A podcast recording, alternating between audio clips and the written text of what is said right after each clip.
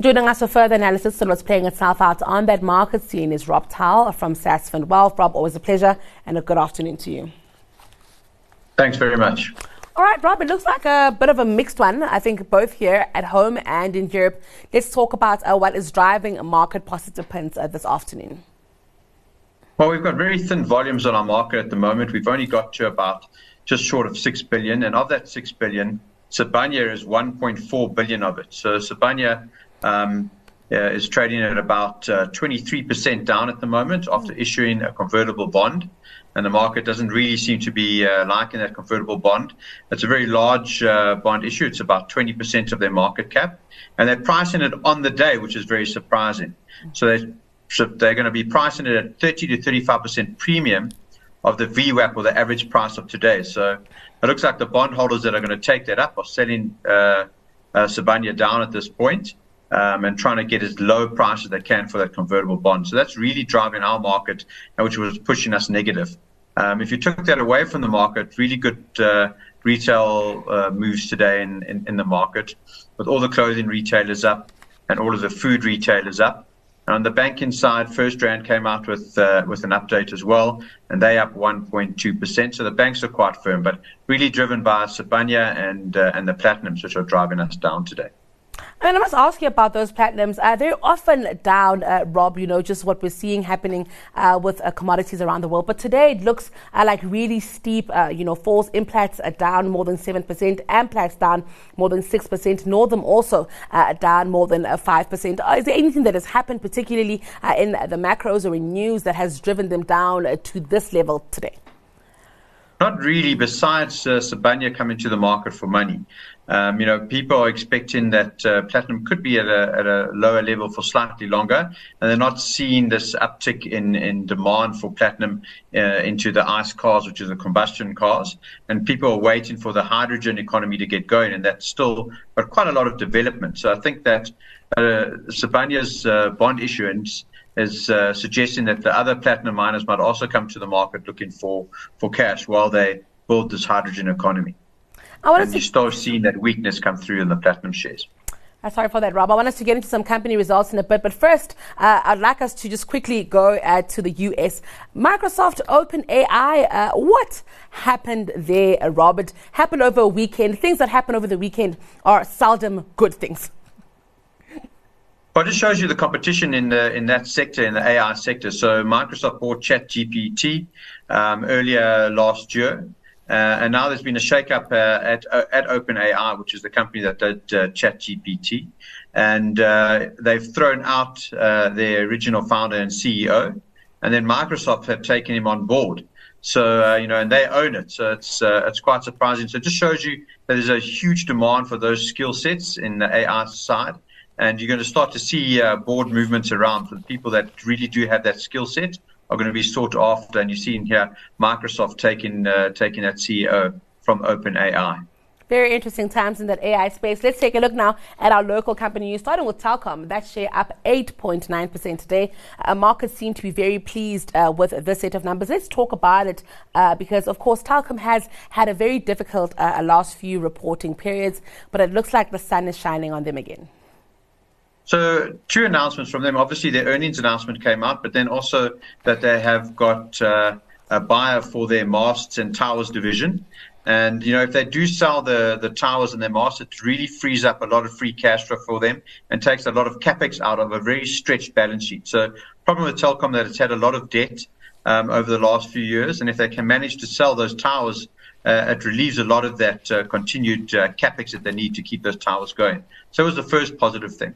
Then on the actual earnings themselves, we saw quite a nice turnaround uh, in, across the across all of their different divisions, including uh, OpenServe, which is the fiber operator, uh, and that showed really good growth and good numbers and good free cash flow. Um, so they had a lot of headcount reductions in open uh, in OpenServe, and you're starting to see that fiber business start to produce revenues as well. So two really good things. Their revenues are picking up, their costs are coming down, and they've got a buyer by the looks of things for their tower and mast business, and that will really free up a lot of free capital for for Telkom, which will allow them to compete uh, at a at a better level against uh, MTN and Vodacom. Also, looking at coronation. Of course, uh, I think it might be useful to look at coronation uh, without the effects of this uh, tax issue that they're facing, uh, Rob, because it looks like markets have priced that in, um, and now we're just waiting for an outcome for them. So I'm keen to get your thoughts on how the company has fared there. Yeah, so I see that they reinstated their dividend, so they're going to be paying a dividend again uh, after they've got uh, taken some provisions for a possible tax uh, tax payment that they'll need to make. That tax announcement could take years still. So you know they've made a provision for it. So if you take that out and start to look at their numbers, their numbers were about flat, um, but earnings per share still relatively firm. You know it's trading on a PE if you take uh, below ten percent and they're paying a decent dividend as well. So I think at these levels, you know, it's uh, it's quite a decent stock to have in your portfolio because you're going to be getting a good dividend. It's got good cash flows, and even though um, they could have a tax uh, payment that comes out, there could be a settlement there. It could be much less. So I think that the market is uh, is priced that in now, and I think it's at fair value uh, coronation at the moment. And then let's talk on Southern Sun. They saw profits falling 24.2%. I'm keen to get your thoughts here because, of course, uh, we have seen their competitors actually doing slightly better uh, than them. And I'm wondering if it could also be a market positioning uh, issue for them. Uh, I think uh, overall the numbers weren't bad. Obviously, if you take uh, the 22 numbers out of it because there was still COVID and some restrictions, uh, their numbers were far better on a year-on-year basis. But, but overall, I think you know they've had a lot of restructuring in Southern Sun, but their occupancy levels are relatively firm. Uh, and they've had a few good events. They had the Netball World Cup in, in Cape Town, and you can see those numbers from the from over that period were really solid. And then also they hosted a lot of uh, the BRICS uh, delegates uh, when the BRICS summit came into South Africa, and a lot of their hotels were full there. So they've had a really good uh, a good few months. And even though their numbers are, are slightly down, uh, their forward-looking statement is quite firm, saying that October and November have been relatively good. And you're also seeing that local uh, tourism is starting to pick up. I think uh, foreign tourism is getting very expensive. Flights are very expensive at this stage, and you're starting to see that flow back into into regional uh, travel. So I think they're, they're in a decent position. Not the best numbers they could have had, but I think looking forward, they're well positioned. Well, Rob, I'm keen to get your stock picking a bit, but first I'd like us to reflect on some counters that have found favor with the industry peers. Tonight I'm going to go for Visa. Um, it's actually had a bit of a decent run through the course of this month, uh, but it has been one of those solid performers. If uh, a stock like this is kind of uh, positioned very close to call it all-time highs, uh, you know, in a very tough economic environment, I think that you you're definitely probably going to see some further new highs made in a stock like this. It's a good quality business. Um, you know, fundamentally, it's not on a demanding valuation. Uh, looking forward, I think there's probably going to be some leverage to to earnings as we get a better interest rate environment and consumer spend starts to pick up. So it's really just calling this top of the interest rate cycle, consumer spending potentially picking up in a, in a more friendly economic environment. So tonight, stock pick is Visa. It's the iShare 20-year Treasury bond ETF.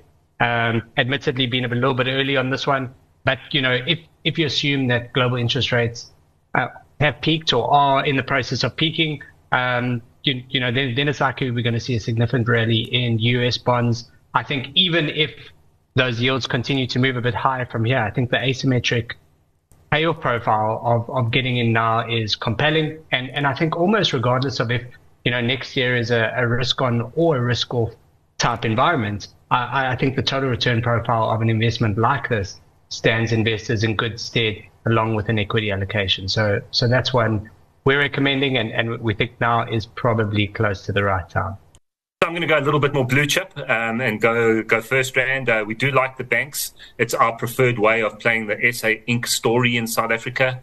Uh, FirstRand's got a dividend yield of about 6%. It trades on a PE of 10 times. So the banking sector has generally been very well managed, and, and uh, FirstRand's always been top of the pops as far as management goes. So uh, I'm going to stick with that one on this.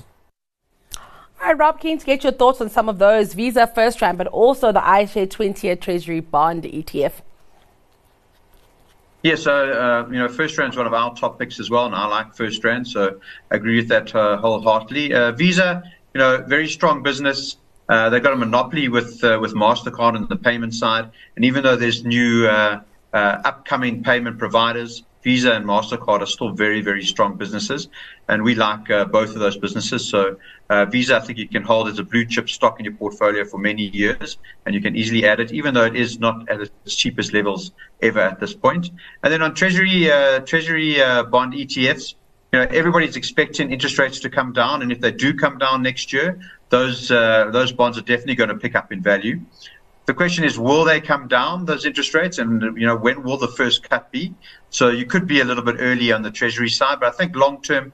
Uh, even locally, our bonds are delivering you a really good return at the moment. You can get about nearly, you know, nearly 12% on South African bonds. And if we do get a cut in rates, you'll see the bond prices lift up. So all, all of those uh, are relatively good calls, and I would, you know, definitely have the blue chips in my portfolio. And which counter are you going with this afternoon, Rob? Well, I was going to go with first FirstRand, but uh, now that it's already chosen, um, I'm going to go offshore. I think utilities uh, offshore with the interest rates coming down next year is a, a place to look at. I like NextEra Energy.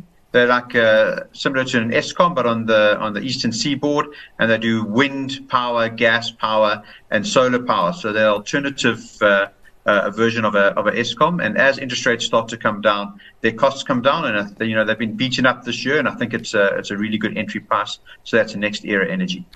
Well, Rob, it's always a pleasure hearing from you. Thank you so much for your time this afternoon. That was your midday markets update with Robert Towell from Sasfin Wealth.